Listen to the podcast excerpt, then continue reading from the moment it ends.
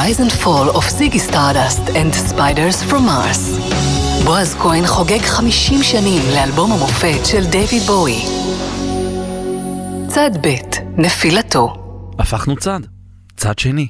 זיגי סטארדסט. האלבום 50 שנה מאז יצא לאור ביוני 1972. הצד השני מתחיל עם זה.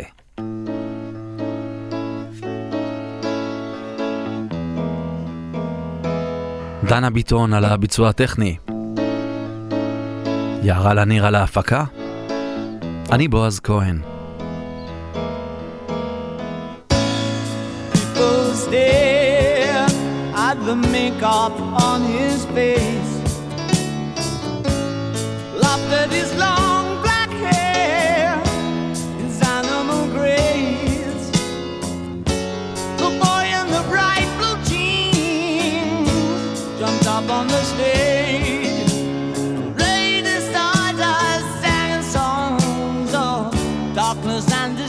בחלק הראשון למדנו על הגיטרה המופלאה של מיק רונסון. כאן מיק רונסון על הפסנתר דווקא.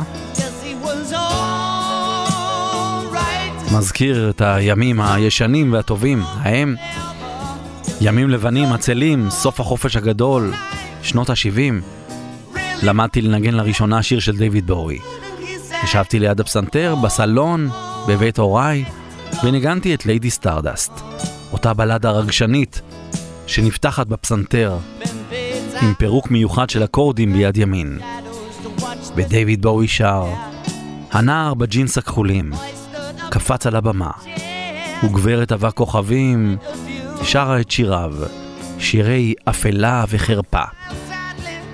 מי היה הנער בג'ינס הכחולים? כפי הנראה מרק בולן, יהודי צעיר ממזרח לונדון שנולד בשם מרקוס פלד והפך לסולן להקת טי רקס, כוכב ענק שהשפיע על בואי, מיק ג'אגר, רוד סטיוארט ואחרים. בולן נהג להופיע מורפר, לבוש בג'ינס הדוק. נשים בהו באיפור שעל פניו, גברים עמדו על כיסאות כדי להיטיב לראותו. כך בעצם עשה בואי עוד צעד לטשטוש, גם בין שיר לשירה וגם בין גבר לאישה.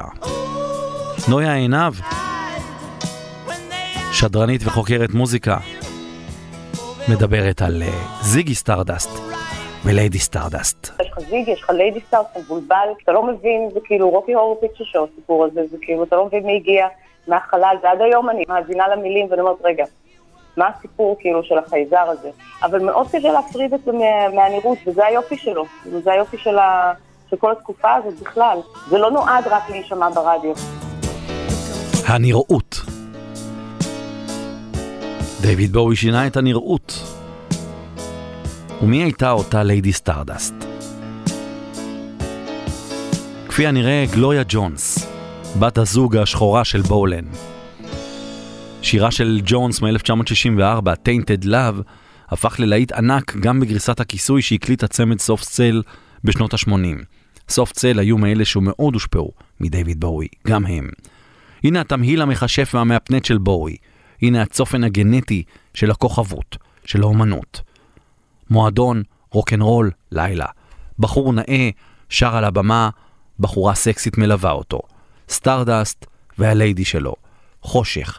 עצב, החמצה, מוזיקה, הנחה. הו, איך נאנחתי, שר בואי, כששאלו אם אני יודע את שמו.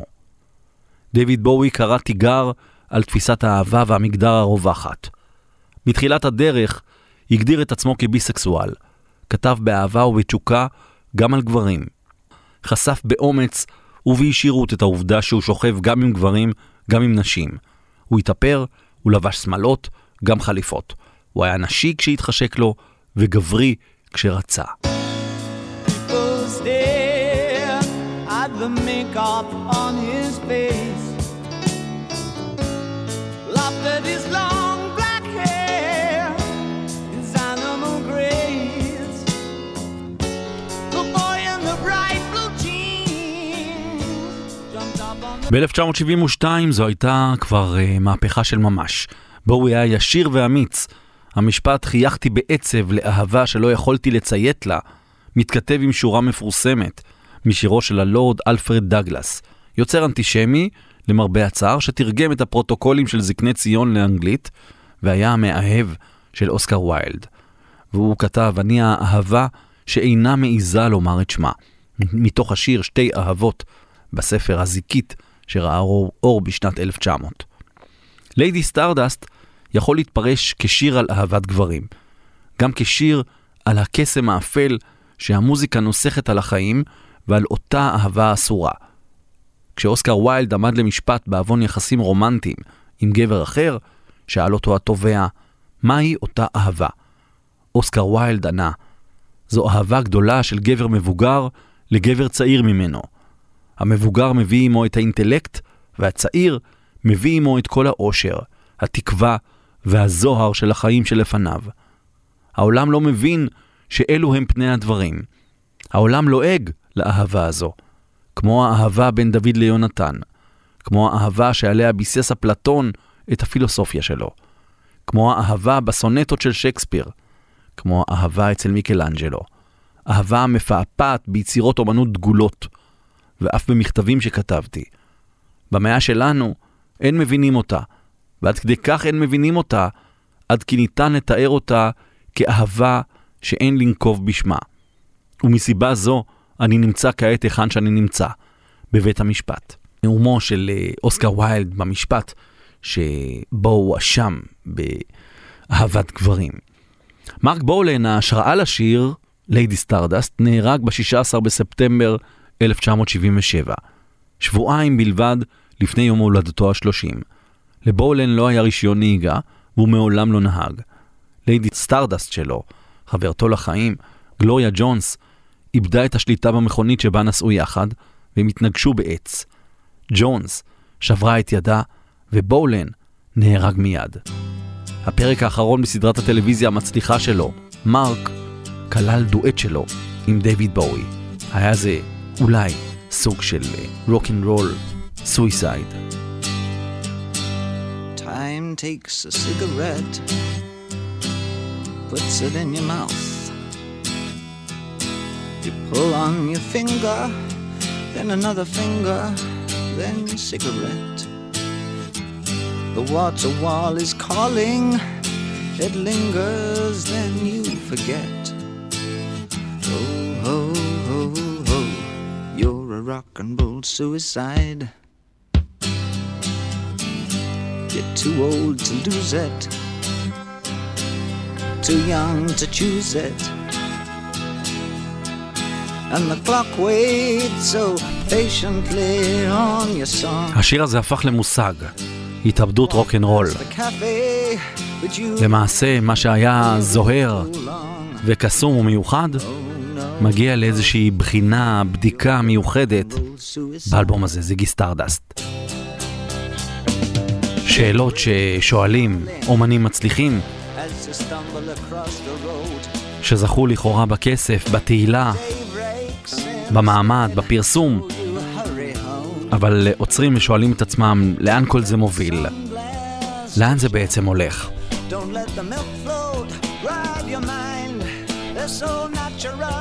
האלבום זיגי סטארדסט והכבישים ממאדים הוא בעצם אלבום שנע בין אמת לבין דמיון, בין מציאות לבין חלום, בין פחדים לבין אופטימיות שמשרה האהבה.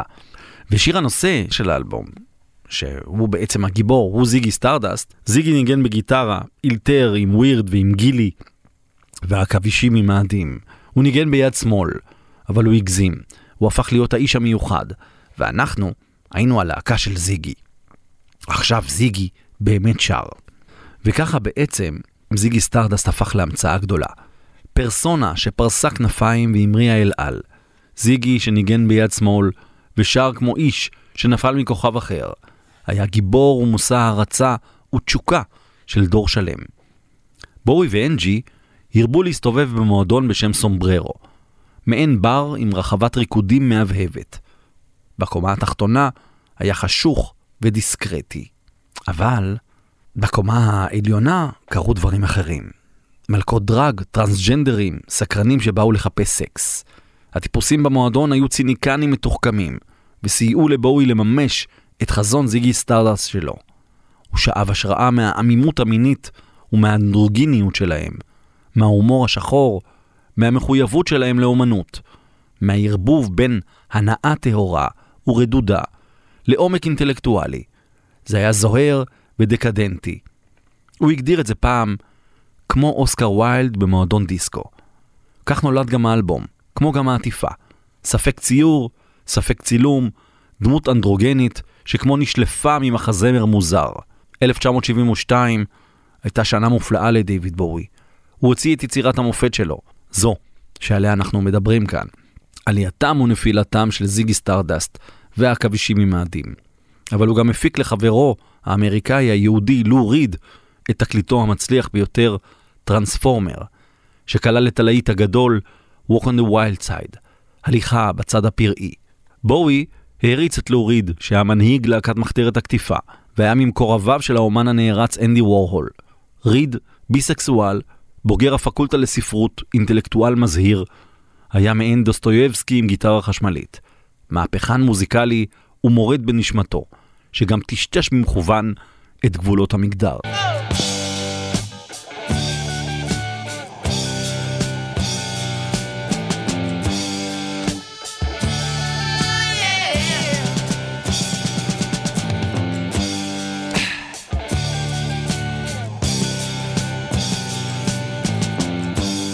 Ziggy played guitar, jamming good with Weird and Gilly and the Spiders from Mars.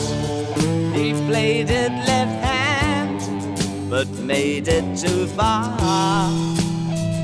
Became the special man, then we were Ziggy's band. בנעוריו בדרום לונדון הרבה בואי להתווכח עם אחיו על ג'אז ובלוז. איזה מהתקליטים של ג'ימי סמית או זוט סימס טובים יותר, והאם וס מונטגומרי וג'ון קולטריין הם העתיד של המוזיקה. בואי נתקף תשוקה לסקסופון, בגלל תקליטי הג'אז שאחיו אהב לשמוע. ככה כשפקיד התעסוקה הגיע לתיכון שבו למד ושאל, מר ג'ונס, זה היה שמו האמיתי, דיוויד ג'ונס, מר ג'ונס, מה התוכניות שלך לעתיד? ענה דיוויד הצעיר, אני רוצה להיות סקסופוניסט ברביעיית ג'אז מודרנית.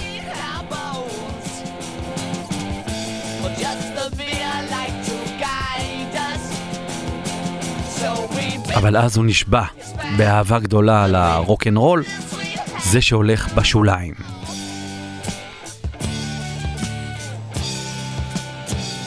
לו ריד אמר על דיוויד בואי שהיה מפיק מוזיקלי מבריק, וגם הסופר טוני פרסונס אמר, בואי היה קוסם שפיזר אבקה מחשפת על העבודות הכי טובות של איגי פופ ולו ריד, אבל אני חושש שהוא לא קיבל על זה מספיק קרדיט. וחבל. בואי היה לא רק יוצר ענק, הוא היה מפיק גאון.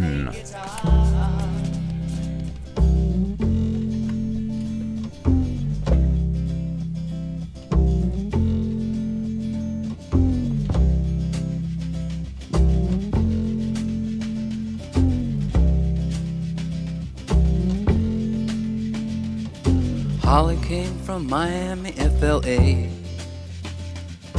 hitchhiked her way across USA, plucked her eyebrows on the way, shaved her legs, and then he was a she. She says, hey babe, take a walk on the wild side. Said, hey honey, take a walk on the wild side.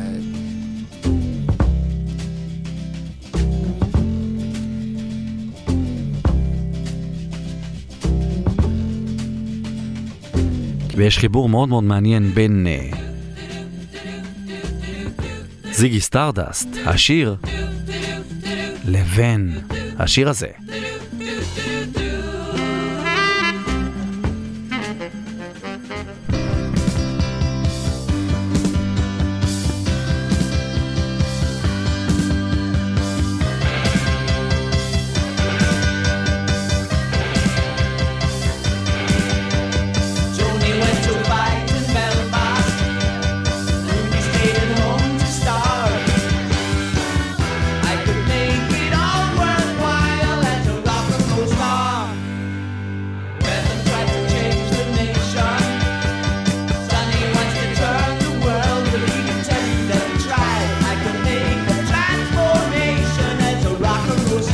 Rock and Roll Star.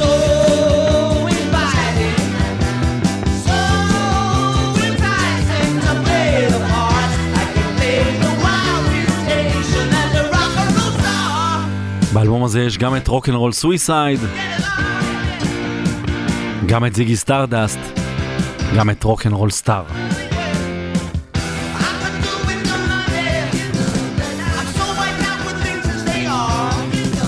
יש חוקרים שטוענים שבאלבום הזה בעצם מתחילות רשמית שנות ה-70, שנתיים לאחר תחילתן הכרונולוגי.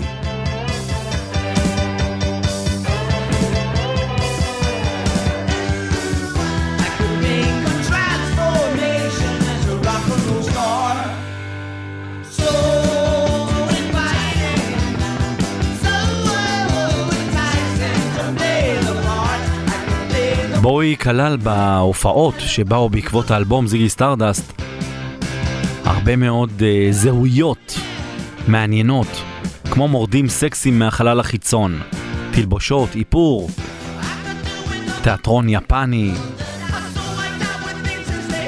קצת קומדיה דל ארטה,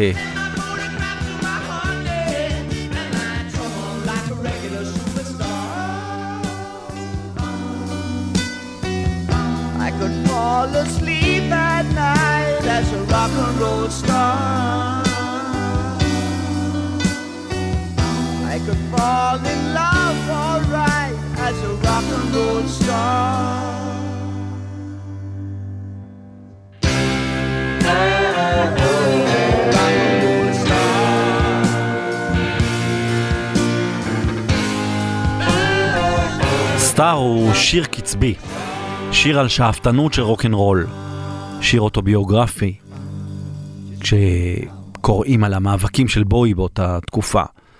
אני אוכל להסתדר עם הכסף, כל כך נמאס לי מהמצב. זו דוגמה מצוינת גם לשירים שמציגים דמויות שוליות, ידידים של בוי שהופכים לידידים של המאזינים. כמו בשיר אחר שהוא דווקא נתן לחברים, את All the Young Dudes, גם באותה תקופה, אנחנו המאזינים מרגישים שגם אנחנו מכירים מין איזה מישהו שניסה לשנות את פני האומה. אנחנו מכירים אנשים שגונבים בגדים עם חוניות לא נעולות, אנחנו מכירים את אלה שנעים על קווי הגבול הלא ברורים שבין הפשע לבין המציאות הקיומית המסוימת. וכל ההשפעות האלה גם יחד שדייוויד בואי מצליח לחבר, באות לידי ביטוי בכל שיר ושיר באלבום הזה. זיגי סטארדסט והכבישים עם העדים. כך גם בשיר Hang on to Yourself הוא ממציא ריף שהופך להיות מאוד מזוהה עם הפאנק של אמצע סוף שנות ה-70, וכל האלמנטים האחרים של מחזות זמר ותיאטרון וקולנוע וספרות שדייוויד בואי כל כך מרותק מכל אחד ואחד מהם, חוברים יחדיו ליצירה מאוד מאוד משמעותית. השיר הבא שנקרא Suffragette City הוא שיר שבו אפשר להתייחס אליו כאל מי שמשתתף בסצנה דקדנטית במחזה נועז. סקס בולט, גלוי, בוטה, שבעצם אפשר לומר חוזה את מסע ההופעות המסחרר, אחוז תאוות הבשרים, היצרי, הפרוע, מלא הסמים, שיהיה עמוס במעריצות חטובות ובמעריצים נלהבים, כל אחד מהם רצה לגעת. מעין הבעת תודה על סקס מזדמן מהיר עם הכוכב הענק, החייזר הרוק'נ'רול, וואם באם תנק יו מאם, משהו שמאוד מאפיין את התקופה ואת דייוויד בואי, זיגי סטארדסט של אותה תקופה. משוטט, מנושל, בודד ברחובות לונדון, עם כלי נשיפה, קודרים, עם גיטרות רועמות, עם טופים חזקים ועם הרבה מאוד אהבה, או אולי אפשר לומר כמיהה, לאהבה אמיתית.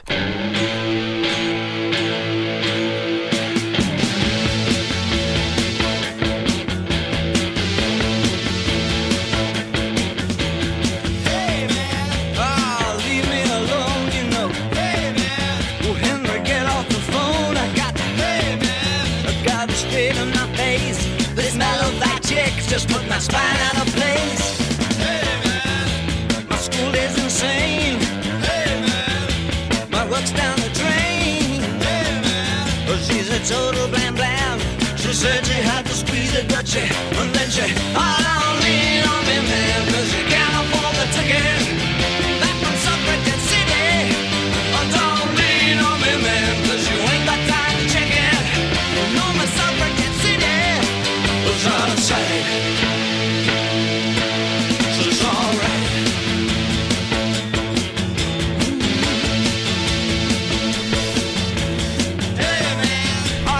כמעט כולם בקהל ידעו שמי שנמצא על הבמה ושר הוא דיוויד בואי, אבל הם גם האמינו שזה זיגי סטארדסט, שאיזשהו חייזר שהגיע לעולם הרוקנרול ולבריטניה של שנות ה-60 כדי לשנות את העולם, להביא גאולה.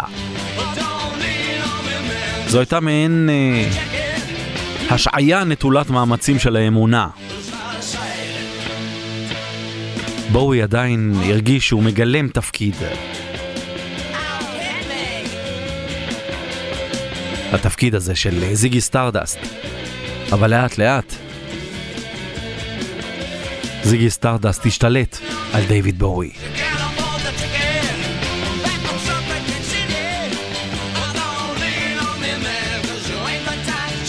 הוא פותח את ההופעות בשלום, אני דיוויד בואי ואלה הכבישים עם האדים. זו הלהקה שלי. באנו כדי להביא לכם את זה. והייתה אנרגיה והלהקה התחילה לנגן בהילוך גבוה, בדרך כלל השיר הפותח Hang on to Yourself. רוב החומר באותן הופעות בהתחלה נלקח דווקא מהאלבום הקודם, הנקי דורי, וגם מהאלבום החדש, זיגי סטארדסט, וגם ספייס אודיטי מאלבום 1969, איזשהו קאבר מעניין בנמל באמסטרדם של ז'אק ברל, ובסיום ההופעה בואי בעצם הזמין את לו ריד לבמה כשהוא אוחז בגיטרה שלו. זה היה החיבור המעניין בין אנגליה לבין ארצות הברית, בין היבשת הישנה, בריטניה, לבין החדשה, אמריקה. החיבורים, הקווים, הגשרים המאוד מעניינים בין אתמול למחר. דיוויד בואי עשה באותו זמן שני אלבומים מופלאים.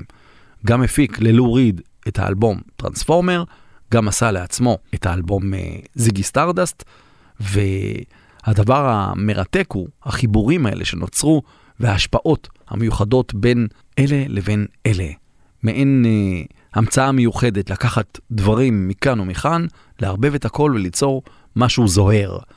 בואי בעצם החל באותו זמן, 1972, עם זיגי סטארדסט וסיבוב ההופעות, לנשום את אוויר הפסגות של אנשים כמו אלטון ג'ון או ג'ון לנון.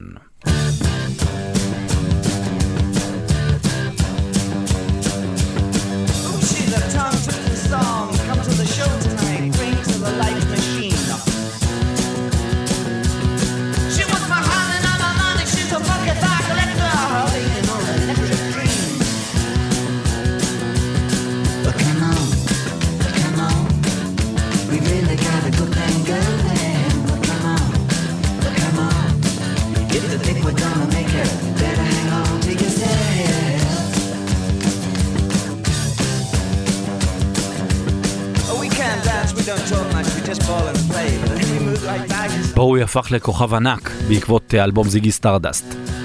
האלבום יצא לדרכו, שוחרר אל העולם ושינה את העולם בדרכו.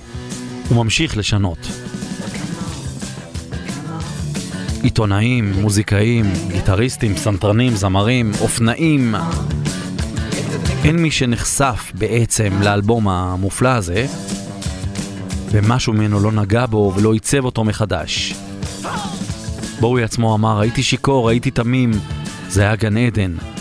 הייתי בחור צעיר, פיקח, אבל פרובינציאלי. לא היה לי מספיק תחכום כדי להבין את ההשפעה של הדמות הזאת, של זיגי סטארדסט, שלקחתי על עצמי.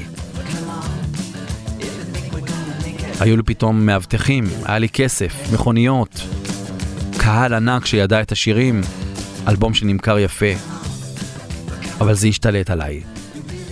הייתי צריך להרוג את זיגי סטארדסט כדי להיוולד מחדש כדיוויד בואי שיכול ליצור דברים אחרים. אסור היה לי לתת לזיגי להשתלט על דיוויד.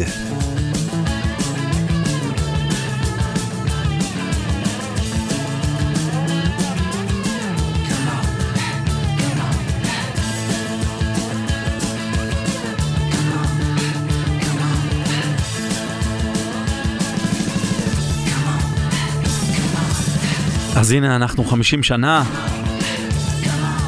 אחרי הצאתו של האלבום המופלא לאור, עם שלל שירים שלא כולם היו לעיתים, אבל כל אחד ואחד מהם נושא את הצופן הגנטי של יצירתו של בואי וגם של תקופה, של עידן. אלבום שהיה, נשאר, לא איבד מעוצמתו, לא איבד מכוחו, ועדיין תקף היום ממש כפי שהיה, ביוני 1972. אני רוצה לומר תודה רבה לדנה ביטון שהייתה על הביצוע הטכני, תודה ליערה לניר על ההפקה. אנחנו אקו 99 FM, אני בועז כהן.